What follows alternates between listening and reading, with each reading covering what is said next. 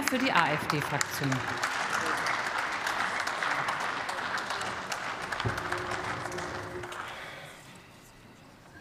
Sehr geehrtes Präsidium, wir sprechen heute über Algorithmen in digitalen Medien und ihr Einfluss auf die Meinungsbildung. So jedenfalls der Titel des zugrunde liegenden Dokuments. Und tatsächlich sprechen wir doch über den Kampf um die öffentliche Meinungsbildung. Das Internet steht oft im Widerspruch zu den zeitgeistigen, opportunistischen und regierungsnahen Medien und begegnet diesen Medien mit Informationsvielfalt, lebendigem Meinungsaustausch und offenem Diskurs der mündigen Bürger. Und ja, dieser Diskurs findet auf den algorithmenbasierten Social-Media-Plattformen statt. Freier Informationsfluss, freie Kommunikation und freie Meinungsbildung sind den Herrschenden und Mächtigen schon immer ein Dorn im Auge gewesen.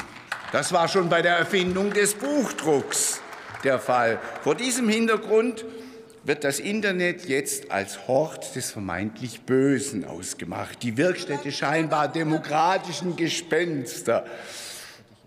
Die Desinformation, Polarisierung, Filterblase, Echokammer und Hass und Hetze genannt werden.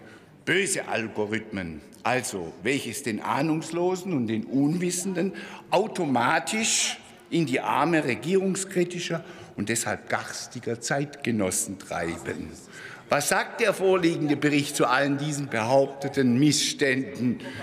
In dem Bericht steht sehr, sehr oft Indizien, empirisch nicht belegt, eher theoretischer Natur, unzureichende Datenlage und so weiter und so fort.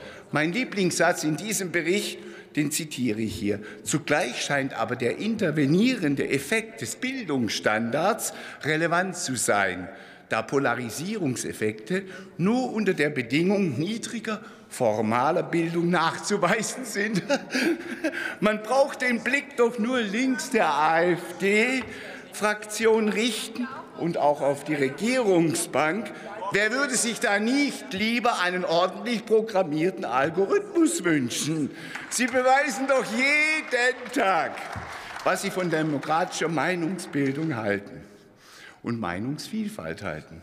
Es geht Ihnen doch nicht um Meinungsvielfalt. Ihnen geht es doch nur um Erzwingung der eigenen Meinungseinfalt und jetzt auch im Netz. Schauen Sie doch nur auf die dubiosen Faktenchecker im Internet die sich täglich bis auf die Knochen blamieren. Zwei Grundannahmen im vorliegenden Bericht sind grundlegend falsch. Erstens, aus unserer Sicht, in der Demokratie ist jeder Bürger per se mündig und befähigt. Der Bürger ist eben kein hilfloses Mündel, dem man die richtigen Informationen und die richtige Meinung einflößen muss. Und Spaß mache ich jetzt gerade. Naja, es gibt schon auch Ausnahmen. Mancher wählt ja auch linksgrün in Regierungsverantwortung. Und daran sieht man doch auch, was die klassischen Medien anrichten können.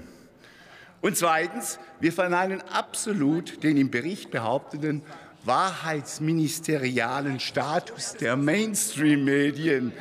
Ob nun Algorithmus oder ideologiegesättigter Haltungsjournalismus.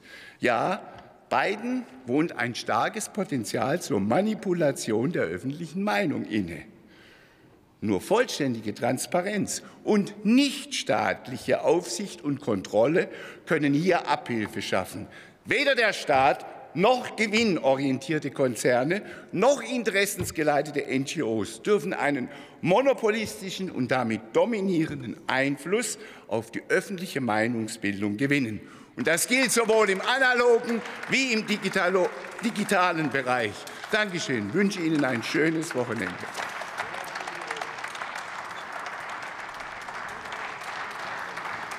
Nächster Redner ist Thomas